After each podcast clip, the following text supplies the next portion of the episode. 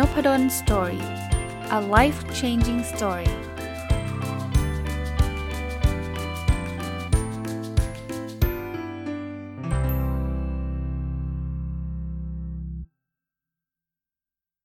สวัสดีครับ ยินดีต้อนรับเข้าสู่นพดล Story พอดแคสต์นะครับ วันนี้จะมาอีกเป็นอีกตอนหนึ่งนะที่ผมอยากจะมาชวนคุยเรื่องความสุขนะครับ ถามว่าทำไมอยากจะมาชวนคุยเรื่องนี้ต้องบอกว่าก็ติดพันมาจากสัปดาห์ที่แล้วนะ ที่ไปฟังไลฟ์ที่ท่านอาจารย์นัทวุฒิเผ่าทวี สัมภาษณ์ professor Dan Gilbert นะครับก็เลยไปหางานของ professor Dan Gilbert ซึ่งเป็นนักจิตวิทยาที่ศึกษาทางด้านความสุขนะก็ซื้อหนังสือมาอ่านนะครับ อ่านยังไม่จบแต่ว่าไปเจอบทความบทความหนึ่งแล้วคิดว่าน่าจะเป็นประโยชน์นะครับ เป็นบทความที่ชื่อว่า The Science Behind the Smile หรือแปลว่า วิทยาศาสตร์ ภาย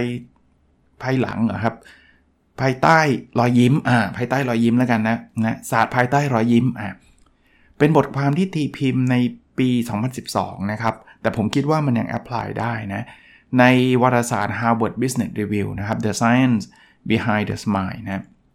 อ่าบทความนี้คล้ายๆเป็นบทสัมภาษณ์นะครับ ก็ทาง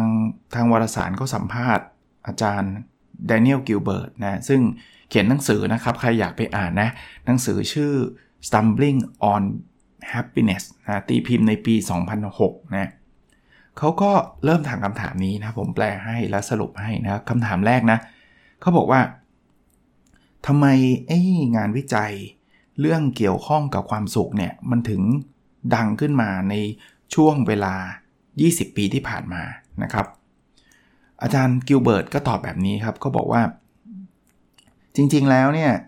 มันมีคำถามหลักอยู่คำถามหนึ่งก็คือ ธรรมชาติของมนุษย์ทางด้าน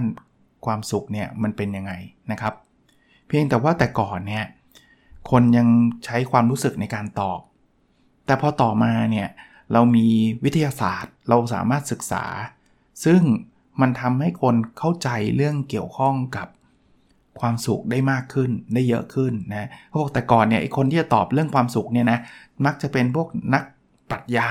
นะครับ หรือจะเป็นพวกกวีนะครับที่จะให้ความรู้เกี่ยวกับความสุขได้นะครับ ก็เลยพอเรามีวิทยาศาสตร์เข้ามาวิทยาศาสตร์มันก็เลยมาไขความลับของอความสุขมากขึ้นนะครับมากขึ้นนะโดยเฉพาะอย่างยิ่งกลุ่มของคนที่เป็น psychologist นะครับ ก็จะเป็นนักจิตวิทยาต่างๆเนี่ย ก็เริ่มมาสนใจ แล้วมันไม่ได้อยู่ใน field เดียวนะ ไม่ได้อยู่ใน field ของอจิตวิทยาอย่างเดียวนะครับ เริ่มมีนักเศรษฐศาสตร์ economist นะครับ หรือจะเป็น neuroscientist ก็คือนักวิทยาศาสตร์ทางด้านสมองเนี่ย ก็เข้ามาช่วยกันทำงานวิจัยเต็มไปหมดเลยนะครับ ซึ่งทำให้ไอ้ field เนี้ย field เกี่ยวกับความสุขเนี่ยมันเลยขยายขึ้นมา มันเลยเป็น hot topic มันเลยกลายเป็นเรื่องที่ ที่ที่น่าสนใจนะครับ ก็อันนี้ก็เป็นคำตอบของอาจารย์กิลเบิร์ตนะ ซึ่งผมคิดว่าส่วนตัวนะ ผมก็อยากศึกษาเรื่องนี้เลยคือจริงๆ ตอนนี้ไม่ได้เป็นเป็นนักวิจัยทางด้านนี้เลยแม้แต่นิดเดียวนะครับ แต่ว่ายิ่งอ่านยิ่งชอบนะว่ามันมันแค่ชอบเอาเอาเป็นว่าผลที่เขาได้จากงานวิจัยเหล่านี้เนี่ยมันเอามาใช้ประโยชน์ได้ทันทีอะ่ะเขาพูดถึงแม้กระทั่งว่า เดี๋ยวนี้เรื่องเกี่ยวข้องกับความสุขเนี่ย คุณทำวิจัยจนได้โนเบลไพรส์ได้เลยนะนะครับ ก็หรือเป็นเป็นนโยบายภาครัฐเลยด้วยซ้ำนะครับอะมาดูคำถามที่2เนาะเขาบอกว่าเอ้ยความสุขมันวัดได้เหรออ่าผมสอนเรื่องวัดผลนะก็เป็นประเด็น เวลาเราพูดถึงความสุขความรักความดีอะไรเงี้ยมันวัดได้จริงไหมนะครับอาจารย์แดนกิลเบิร์ตตอบแบบนี้บอกว่าจริง ๆ การวัดสิ่งที่มันเป็น subjective experience ก็คือ พวกประสบการณ์ที่มันใช้ความรู้สึกเนี่ย มันไม่ได้ยากอย่างที่คุณคิดนะนะครับเขาบอกว่ายกตัวอย่างยกตัวอย่างว่าเเวลาคุณไปหาหมอตา แล้วคุณบอกว่าคุณมองเห็นไม่ชัดอะ่ะเขายังสามารถตัดแว่นให้คุณอะ่ะจนคุณมองเห็นชัดได้เลยเขาบอกว่า แล้วคุณคุณรู้ได้ไงก็ใช้ความรู้สึกไง คุณลองใส่แว่นดูปุ๊บแล้วคุณก็บอกได้ใช่ไหมว่าเฮ้ยอันนี้ชัด เฮ้ยอันนี้มันมัวเฮ้ยอันนั้นไม่ชัด อันนี้คือ subjective experience เขาก็บอกว่ามันก็แบบเดียวกันนั่นแหละ เพราะนั้นไอ้ไอ้มาตรวัดเลนสายตาเนี่ยมันยังวัดความชัดการมองซึ่งมันเป็นความรู้สึกของเราได้เลย ดังนั้นเนี่ยความสุขมันก็วัดได้นะซึ่งมันมีวิธีการวัดอยู่หลากหลายวิธี เช่นวิธีที่เบสิกที่สุด ซึ่งเป็นคำที่ฮิตที่สุดก็คือ how are you ผมผมชอบคำนี้นะ คือเวลาฝรั่งเขาเจอกันเขาทักกันคือ how are you คุณเป็นไงบ้าง เขาบอกนี่ก็คือ วิธีการวัดความสุขล้วนะจริงๆแล้วเขาก็มีคำถามเป็นคำถามที่เบสิกมาก ๆ ในการวัดความสุข เช่น how happy are you right now แปลว่าคุณมีความสุขมากแค่ไหนเราจะตอบยังไงล่ะ เขาก็บอกว่าให้ตอบเป็นสเกล นะอาจจะเป็น 1 ถึง 10 1 ถึง 5 1 ถึง 100 อะไรก็ว่าไปนะครับ หรือถ้าเกิดคุณจะเป็นแบบ neuroscience นะ เป็นวิทยาศาสตร์ทางด้านสมอง เขาก็อาจจะวัดจากการทำ MRI นะ magnetic resonance imaging MRI เนี่ยเขาจะวัดเหมือนกับอันนี้อาจจะเป็นเรื่องเทคนิคหน่อยนะ blood flow เขาเรียกอะไรนะ การเลือดที่ไปเลี้ยงสมองในบางส่วน ซึ่งมันสะท้อนถึงความสุขอะไรอย่างเงี้ยนะครับ หรือไปวัดการยิ้มเขาเรียก smile muscle นะ เป็นกล้ามเนื้อที่มันบอกในใบหน้าเราว่าใบหน้าของคนมีความสุขเนี่ยกล้ามเนื้อมันจะทำงานแบบนั้นแบบนี้ ซึ่งอันนี้ก็ได้เพียงแต่ว่าเขาก็บอกว่าวิธีการวัดแบบ MRI การวัดแบบที่มันเป็นทางด้านวิทยาศาสตร์มากๆเนี่ยมันมีต้นทุนสูง แล้วส่วนใหญ่มันก็ correlate correlate แปลว่า มันก็มีทิศทางไปเดียวกับการตอบคำถามง่าย ๆ ว่า ตอนนี้คุณมีความสุขมากแค่ไหน1นถึงสินั่นแหละ เพราะฉะนั้นเนี่ยจริง ๆ แล้ว เราไม่จำเป็นต้องจับทุกคนไปเข้า MRI นะ เพราะถ้าเกิดเราต้องวัดความสุขในรูปแบบนั้นเนี่ยมันอาจจะเปลืองงบประมาณมากๆนะแค่เป็นคำถามธรรมดาก็สามารถทำได้ละ ก็มีคนถามอีกนะทาง Harvard Business Review เขาก็สัมภาษณ์ต่ออีกบอกว่าอ้าวแต่1ถึง10อย่างเงี้ยคุณรู้ได้ยังไงอะ ว่ามันแม่นแค่ไหน เช่นคุณให้ 5 เนี่ย มันอาจจะเป็นสเกลของคุณ มันอาจจะเท่ากับคะแนน 6 ของผมก็ได้ เขาก็บอกแบบนี้บอกว่า เป็นเรื่องปกติแหละ มันคงไม่ได้เป๊ะเป๊ะกันหรอก เขายกตัวอย่างเหมือนกับเทอร์โมมิเตอร์นะ มันอาจจะไม่ได้แบบโหละเอียดยิบเป๊ะมากๆ แต่มันจะไม่ off ไปเยอะมากนักนะครับ เขาบอกว่าอ่านเทอร์โมมิเตอร์ได้ 98.6 องศาฟาเรนไฮต์เนี่ย ถามว่าแต่ละคนรับรู้ถึงความร้อนหรือความหนาวเท่า ๆกันไหม อาจจะไม่เท่า แต่ยังบอกอย่างอย่างที่บอกฮะ คือมันก็เลเ e อร์เซนต์ได้ระดับหนึ่ง แปลว่ามันไม่ใช่ว่าโอ้เอาเอาเป็นองศาเซลเซียสแล้วกันนะ อธิบายได้เห็นภาพชัดอยู่ 36 องศาเซลเซียสกับ 36.5 เนี่ย มันก็ร้อนเหมือนกันแหละ นึกออกไหมอากาศแบบเนี้ย คือคุณไม่ต้องเป๊ะๆว่าต้อง 36.495 คุณไม่จำเป็น มันบอกถึงความร้อน แต่ถ้ามันเหลืออยู่ 10 10 องศาเซลเซียสมันมันคือเย็นอะเพราะฉะนั้นมันถ้าเราไม่ต้องการอะไรที่ accurate ขนาดนั้น ซึ่งความสุขก็เป็นเป็นเหมือนกันนะครับ เราสามารถเอาข้อมูลนั้นมาได้ แล้วเขาก็บอกอีกบอกว่า เวลาเราวัดความสุขเราไม่ได้วัดคนเดียวนี่เราวัดคนเป็นร้อยอะเพราะฉะนั้นเนี่ย เขาเทียบกับไอ้ไอ้เทอร์โมมิเตอร์อะมันอาจจะวัดไม่ได้แม่นเป๊ะ แต่คุณวัดคนเป็นร้อยอะคุณจะแยกได้เลยว่าคนนี้มีไข้กลุ่มคนคนนี้มีไข้กับกลุ่มคนคนนี้ไม่มีไข้ ต่อให้มันไม่ได้ละเอียด แม่นยำร้อยเปอร์เซ็นต์ก็ตามจริงไหมเขาบอกความสุขก็ก็เช่นเดียวกันครับ ไอ้หนึ่งถึงสิแบบเมื่อกี้ก็เช่นเดียวกันครับ มันอาจจะไม่ได้เป๊ะๆร้อยเปอร์เซ็นต์ครับ แต่คุณวัดคนจำนวนมากเนี่ย มันก็แสดงทิศทาง มันก็ เป็นตัวแทนได้ดีระดับหนึ่งนะอะคราวนี้คำถามต่อไปครับเขาถามบอกว่า แล้วคนที่ทำงานวิจัยเกี่ยวกับความสุขเนี่ยเจออะไรที่น่าสนใจบ้างนะครับ ก็อาจารย์แดนนะ Professor แดนเขาก็ตอบบอกว่า คนเอาเอาอันแรกก่อน มันเป็นสิ่งที่เราก็น่าจะพอจะรู้กันอยู่แล้วนะครับ เช่น คนที่มีความสัมพันธ์ที่ดี ก็จะมีความสุขมากกว่าคนที่มีความสัมพันธ์ที่ไม่ดี คนที่แข็งแรงก็จะมีความสุขมากกว่าคนป่วยนะหรือคนที่เขาเรียกว่าในในในสังคมของอเมริกานะ คนที่ไปโบสถ์บ่อยๆ ก็จะมีความสุขกว่าคนที่ไม่ค่อยได้ไปนะครับ หรือคนรวยก็จะมีความสุขกว่ากว่าคนจนนะครับ ซึ่งถ้าบอกแค่นี้ก็บอกว่าโอ้ยอย่างนี้ไม่ต้องไปทำวิจัยมั้ง เพราะว่ารู้กันอยู่แล้ว เขาบอกว่าแต่มันมีบางอย่างที่มันก็เซอร์ไพรส์เหมือนกันเนาะบางอย่างที่เราไม่คิดยกตัวอย่างเลยนะ เช่นเขาบอกว่าอะคนทั่วไปคิดว่าเราซื้อบ้านใหม่เนี่ยเราจะมีความสุข เราซื้อรถใหม่เราจะมีความสุข หรือเราได้แต่งงานกับคนที่เรารักจะมีความสุขเขาบอกว่าจริงแต่ not much and not for long แปลว่าแต่มันจะไม่ได้มีความสุขมากขนาดนั้น แล้วมันจะไม่ได้มีความสุขยาวนานขนาดนั้น สิ่งที่นักวิจัยทางด้านความสุขค้นพบเนี่ยคือเขาบอกว่าตัวเราเนี่ยทำนายความสุขได้ไม่ค่อยดีเท่าไหร่หรอก เราคิดว่าเราจะมีรถใหม่เราจะมีความสุขมากๆ เราจะมีความสุขอีก 5 ปี 10 ปีจริง ๆ ไม่ใช่นะครับ เราเป็นคนมนุษย์เนี่ยเราทำนายความสุข เราคิดว่าจะมีความสุขมากกว่า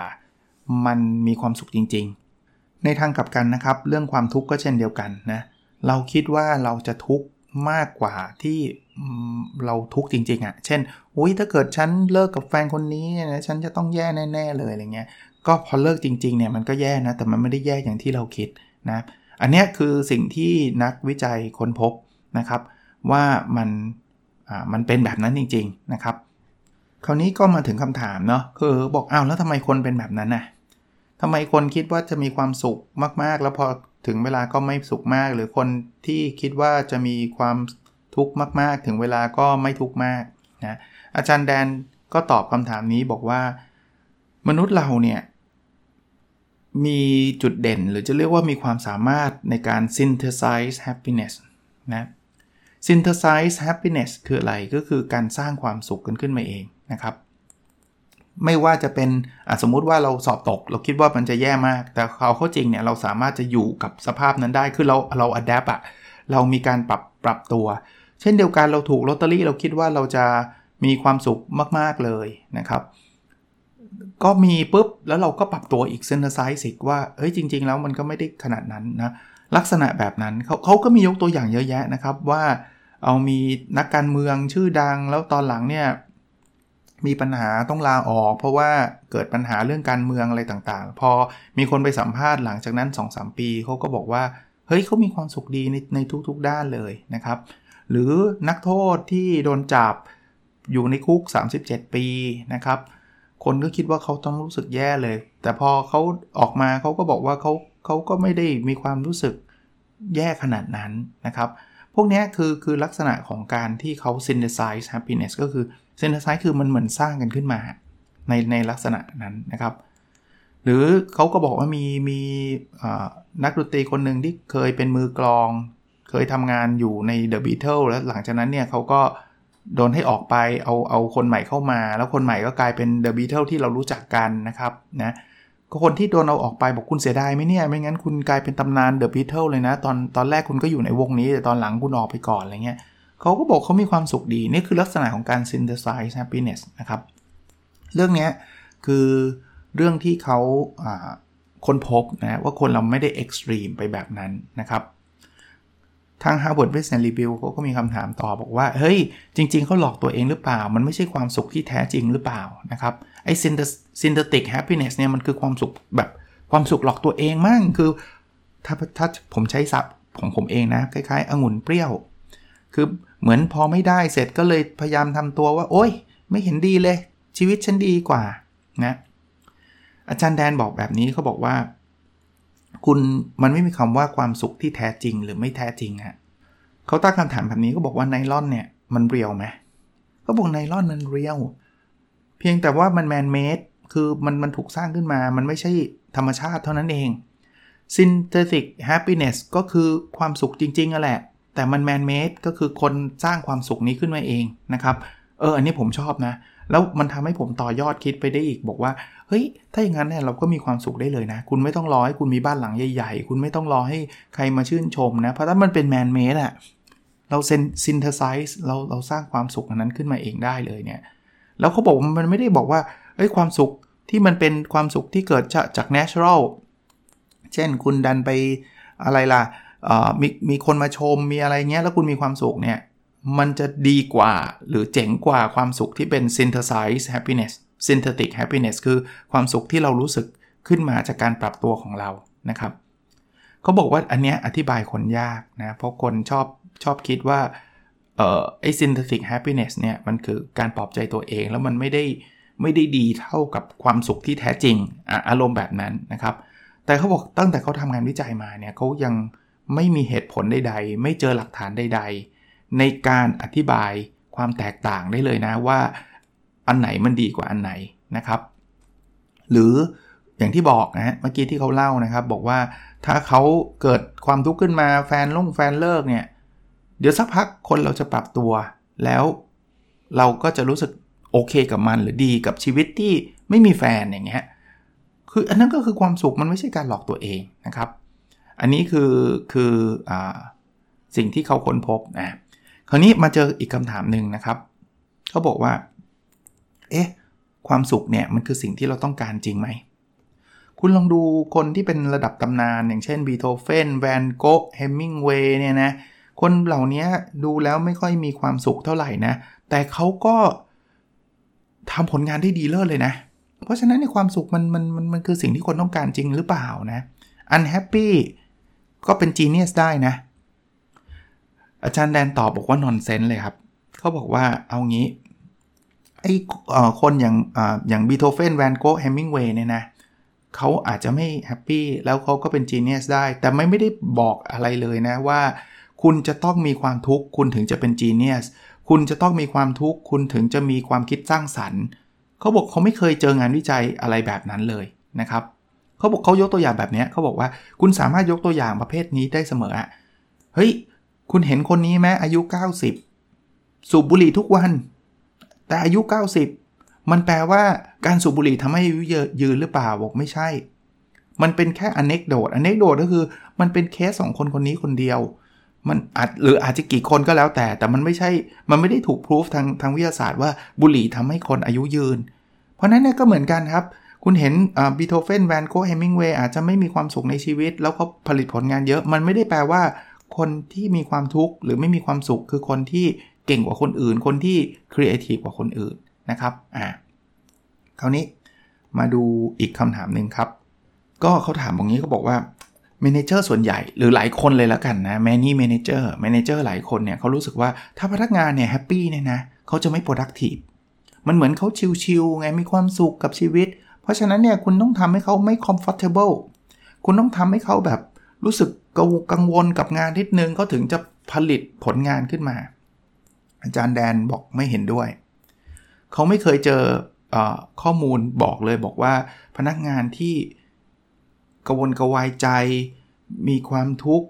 ไม่สบายใจจะเป็นคนที่ครีเอทีฟมากกว่า หรือเป็นคนที่ productive มากกว่านะครับ เขาบอกงี้คนเข้าใจความสุขผิด ความสุขไม่ใช่ว่าการนั่งเฉยๆ แล้วก็มองมองเพดาน นั่งมองกำแพง อันนั้นไม่ใช่ความสุขนะ อันนั้นคือความเบื่อนะเพราะนั้นเนี่ยไอคนที่มีความสุขคือคนที่ได้รับชาเลนนะเขาบอกว่าคือคนไม่มองความสุขมันนอนชายหาดอย่างเงี้ยไม่ใช่ คนที่มีความสุขคือเอ้ยวันนี้มันมีงานอันนี้มัน challenge มาก แล้วอยากจะทำให้ได้ตามเป้าหมายที่มันยากนะ แต่ไม่ใช่ทำไม่ได้อ่า ผมชอบคำนี้มากแล้ว relate กับสิ่งที่ผมกำลังศึกษาอยู่เนี่ยเรื่อง OKR เนี่ยมันถึงต้องตั้งให้ยากไงนะครับกลับมาอันนี้นะเขาบอกว่า challenge and threat are not the same thing challenge มันคือความความท้าทายแต่ threat เนี่ยมันคือการทำให้เรากลัวนะครับเขาบอกว่ามนุษย์เนี่ยจะ blossom blossom คือแบบเติบโตจะจะจะพัฒนาไปอีกระดับหนึ่ง ถ้าเขาได้รับ challenge ถ้าเขาได้รับ การความท้าทายที่มันอยู่ในอำนาจที่เขาสามารถจัดการได้ แต่มนุษย์จะเหี่ยวเฉามากถ้าถูกขู่ถูกสั่งถูกอะไรอย่างเงี้ยนะครับ เพราะฉะนั้นถ้าคุณเป็นเมนเจอร์แล้วคุณไปสั่งลูกน้องบอกว่า เฮ้ย ฉันต้องการงานภายในวันศุกร์นี้ ไม่งั้นฉันไล่ไล่คุณออกนะคุณก็อาจจะได้ผลครับ คุณก็อาจจะได้งานภายในวันศุกร์แต่บอกได้เลยว่าในภาพ กว้างภาพใหญ่เนี่ยลูกน้องคุณเกลียดคุณแน่นอน แล้วเขาก็เกลียดที่ทำงานนี้แน่นอน ถ้ามีโอกาสเขาก็จะลาออกไปอยู่กับที่อื่นแหละ เพราะว่ามันโดนกดดันมันโดนอะไรทุกอย่างนะครับเขาบอกแทนที่จะพูดแบบนั้นเนาะลองพูดอีกแบบหนึ่งนะ ลองดูนะเขาบอกว่าเฮ้ยผมว่าคนส่วนใหญ่เนี่ยไม่สามารถทำงานนี้เสร็จได้ภายในวันศุกร์แต่ผมเชื่อว่าคุณทำได้เขาบอกนี่คนละเรื่องเลยนะนี่คือการให้ชาเลนจ์นะครับ เขาสรุปสุดท้ายแบบแบบนี้แล้วผมชอบมากนะเขาบอกว่า psychologist หรือนักจิตวิทยาเนี่ยได้ศึกษาเรื่องเกี่ยวข้องกับการให้รางวัล และการนำโทษมาเป็นร้อยร้อยปีแล้ว แล้วทุกงานวิจัยชัดเจนมากว่ารางวัลให้ผลดีกว่าการทำโทษ ผมชอบคำนี้เพราะว่าเวลาผมสอนเรื่องการวัดผลผมก็พูดเรื่องนี้นะผมว่าการทำโทษเนี่ยหลีกเลี่ยงเลยครับถ้าถ้าถ้าหลีกเลี่ยงได้หลีกเลี่ยงนะครับ เพราะว่ามันจะให้ผลที่ในลองเทอมแล้วไม่ดี แน่แน่นอนมันมีบางอย่างบางอันที่เรายอมรับไม่ได้เราต้องทำโทษเช่นการทุจริตกับขโมยของในองค์กรอะไรเงี้ยอันนั้นอันนั้นเข้าใจแต่ว่าไม่ใช่ในทุกเรื่องนะครับอ่าคราวนี้เขาบอกว่าอะตอนนี้คนอ่า Harvard Business Review ก็ถามต่อนะเขาบอกเข้าใจละ challenge เนี่ยทำให้คนมีความสุขอยากทำงานนะครับ แล้วมันมีอะไรอีกไหมนะที่ทำให้คนมีความสุข อาจารย์แดนตอบแบบนี้เขาบอกว่าโอ้โห ถ้าเกิดจะจะ list มันเยอะแยะเลย แต่ถ้าเกิดจะ summarize หรือสรุปเขาได้คำคำเดียวเลยคือคำว่าโซเชียลเขาบอกมนุษย์เนี่ยเป็นเป็นสัตว์สังคมอะ่ะเพราะฉะนั้นเนี่ยเราเนี่ยจะต้องการโซเชียลอะต้องการสังคม เราต้องการคนที่จะมารักเราอะไรต่างๆ นานานะครับเขาบอกว่าถ้าเขาจะทำนายความสุขของคนคนหนึ่งเนี่ยเขาไม่ต้องการรู้เพศ ไม่ต้องการรู้ศาสนา ไม่ต้องการรู้เรื่องเกี่ยวข้องกับสุขภาพ หรือแม้กระทั่งเรื่องรายได้เลยนะ เราเขาต้องการรู้แค่ social network ของเราอะรู้ว่าเพื่อนเราคือใคร family เราคือใครแล้ว แล้วเรามีลิงก์มีความเชื่อมโยงกับเขายังไงเขาทำนายความสุขได้ละนะครับอ่าคราวนี้เขาบอกว่าแล้วนอกจากเรื่อง network ล่ะ มันมีอะไรที่เราทำให้เรามีความสุขได้ทุกวันนะครับ อันนี้เขาก็เลยอ้างถึง อาจารย์อีกท่านหนึ่งนะครับ เป็นนักจิตวิทยาท่านหนึ่งชื่อเอ็ดไจเนอร์นะเขาบอกว่าอันนี้ชอบมากนะครับ เขาบอกว่า frequency of positive experience is much better predictor of your business than the intensity of your positive แปลเป็นไทยง่ายๆฮะความถี่ของของความคิดเชิงบวกอะหรือจะเรียกว่าความสุขก็ได้ ความถี่เนี่ยให้ผลดีกว่า intensity คือความเข้มข้นของความสุขนั้น ผมแปลให้ครับ เช่น คุณมีความสุขเล็ก ๆ น้อย ๆ ทุกวันเนี่ยนะดีกว่าที่คุณจะแบบว่าจะมีความสุขทีเดียวตู้ม แบบคุณได้รางวัลโนเบลอะไรเงี้ย หรือคุณได้เป็นอ่าเป็นแฟนกับ movie star คือคือความสุขแบบจุดพลุอะแบบโอ้โห สุขสุดๆเลยเนี่ย เทียบกับความสุขที่มาแบบวันนี้ได้กินกาแฟอ่านหนังสือ วันนี้ได้ทำพอดแคสต์วันนี้ได้เขียนบทความ คือความสุข ที่ถี่เล็กๆ น้อยๆ แต่ละวันเนี่ยรวมกันแล้วเนี่ยนะจะทำส่งผลกับความสุขเรามากกว่า intensity อย่างที่บอกอะ่ะโอ้โห วันนี้ได้รับรางวัลอาจารย์ดีเด่น ซึ่งมันไม่ได้เกิดทุกวันเนี่ยนะครับ ได้ Pulitzer Award ซึ่งเป็นเป็นรางวัลระดับโลกของนักเขียนอะไรเงี้ยนะครับ นั้น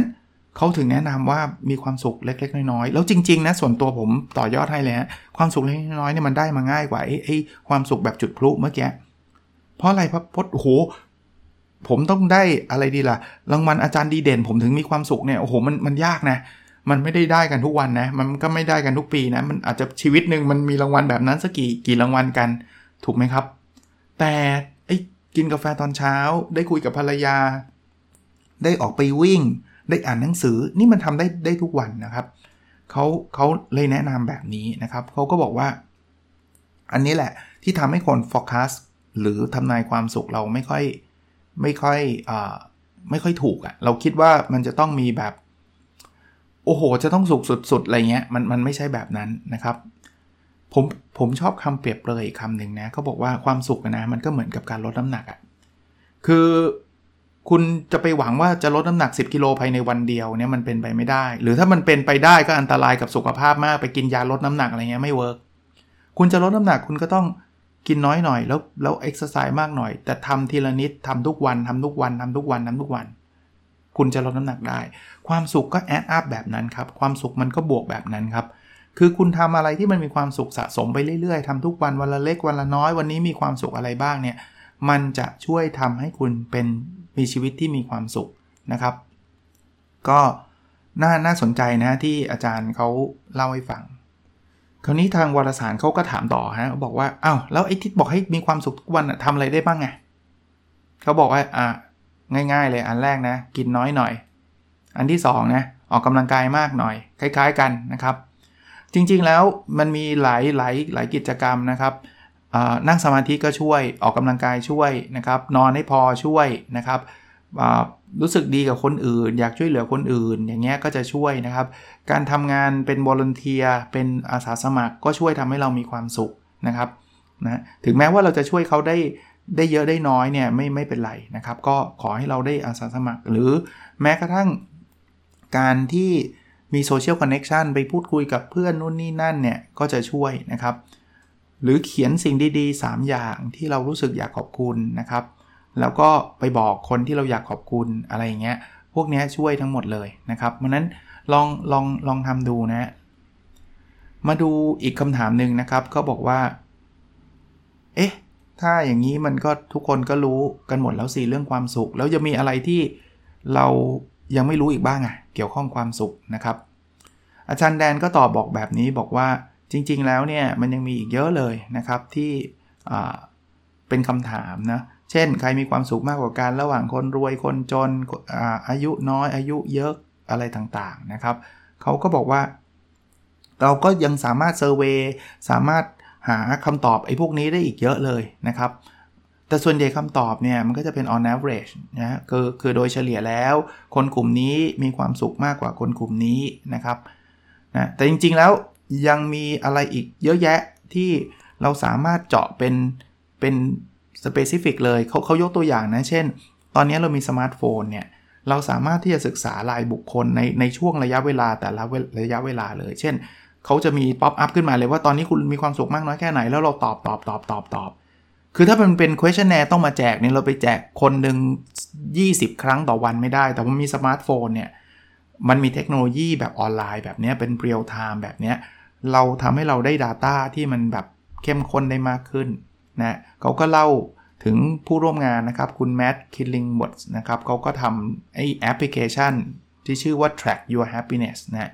เขาให้คนที่ใช้ iPhone เนี่ยหนึ่งหมื่นห้าพันคนเนี่ยคอยตอบคำถามตลอดเวลานะ วันหนึ่งสองสาครั้งนะ ว่าตอนนี้คุณทำอะไรอยู่แล้วคุณมีความสุขมากแค่ไหน เขาก็จะได้รู้เลยว่า อ๋อ ตอนอยู่บ้านมีความสุขขนาดไหน ตอนเดินทางมีความสุขขนาดไหน ตอนดูทีวี ตอนอะไรอย่างเงี้ยนะครับเขาบอกว่า Data พวกนี้แต่ก่อนไม่เคยมี ตอนนี้เนี่ย เราจะรู้ชัดเจนขึ้นว่าใครทำอะไรมีความสุขเมื่อไหร่ไอ้เรื่องพวกนี้เนี่ยทำให้ศาสตร์ของความสุขเนี่ยมันก้าวหน้าไปได้อีกเรื่อยๆนะครับ ก็มีคำถามหนึ่งนะครับ บอกว่าแล้วอะไรคือศาสตร์ใหม่ ๆ ที่เกี่ยวข้องกับงานวิจัยเกี่ยวกับความสุขนะครับเขาก็อาจารย์แดนนะครับเขาก็เล่าให้ฟังนะเขาบอกว่า โอ้มันมีอีกเยอะแยะเลยนะครับว่า คนมีความสุขเป็นยังไงแบบไหนนะครับ ผมยกตัวอย่างให้ฟังนะ ที่เขากำลังศึกษากันอยู่ก็บอกเช่นคนมีลูกนะ ถ้าเกิดคุณพูดถึงโมเมนต์ทูโมเมนต์คือแต่ละช่วงเวลาเนี่ย จะรู้สึกว่าคนมีลูกเนี่ยจะมีความสุขน้อยกว่าคนไม่มี แต่ในภาพใหญ่อะคนมีลูกอะจะมีความสุขมากกว่าคนไม่มีงงไหมฮะคือตอนนี้เรากำลังต้องแบบว่าเปลี่ยนผ้าอ้อมลูกเนี่ยเราจะไม่ได้บอกว่าอุ้ยฉันมีความสุขจังเลยในการเปลี่ยนผ้าอ้อมลูกเนี่ยไม่มีนะ แต่ในภาพรวมอะเราเราเหมือนชีวิตมันมีเป้าหมายมากกว่านะครับ งานวิจัยก็พบว่าเออในในในในภาพใหญ่เนี่ยคนจะรู้สึกแบบนั้นมากกว่านะครับ แต่มันก็ไม่ได้เคลมว่าทุกคนที่มีลูกจะต้องมีความสุขมากกว่าทุกคนที่ไม่มีลูกนะครับ มันเขาเขาสรุปแบบนี้เขาบอกว่าต่างต่างคนก็จะมีความสุขในตัวของตัวเองนะครับนะ มันจะมีมุมที่มีความสุข มีมุมที่ไม่มีความสุขนะครับคำถามอีกคำถามหนึ่งนะเขาถามบอกว่า แล้วรีเสิร์ชพวกนี้ไองานวิจัยพวกนี้จะทำให้เรามีความสุขมากขึ้นไหม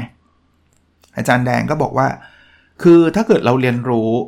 อย่างเมื่อกี้เราให้ฟังนะการออกกำลังกาย การนั่งสมาธินะมันก็จะช่วยนะ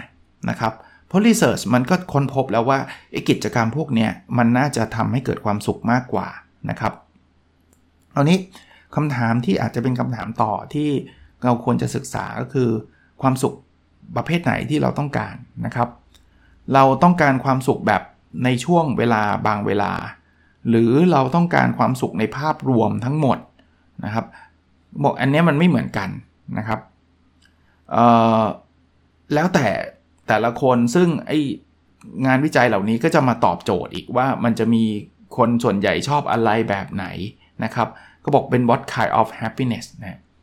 ก็เป็นบทความที่ผมอ่านแล้ว เอาเป็นว่าอ่านแล้วมีความสุข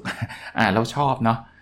ก็เลยขออนุญาตทำการถ่ายทอดเอามาเล่าให้กับทุกคนใน n o b u l o n Story Podcast ฟังด้วย ชื่ออีกทีสำหรับคนอยากไปอ่านเอง The Science Behind the Smile นะครับ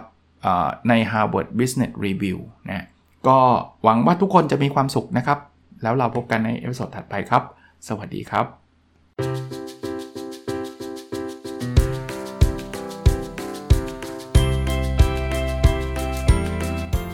n o p a d o n Story a life changing story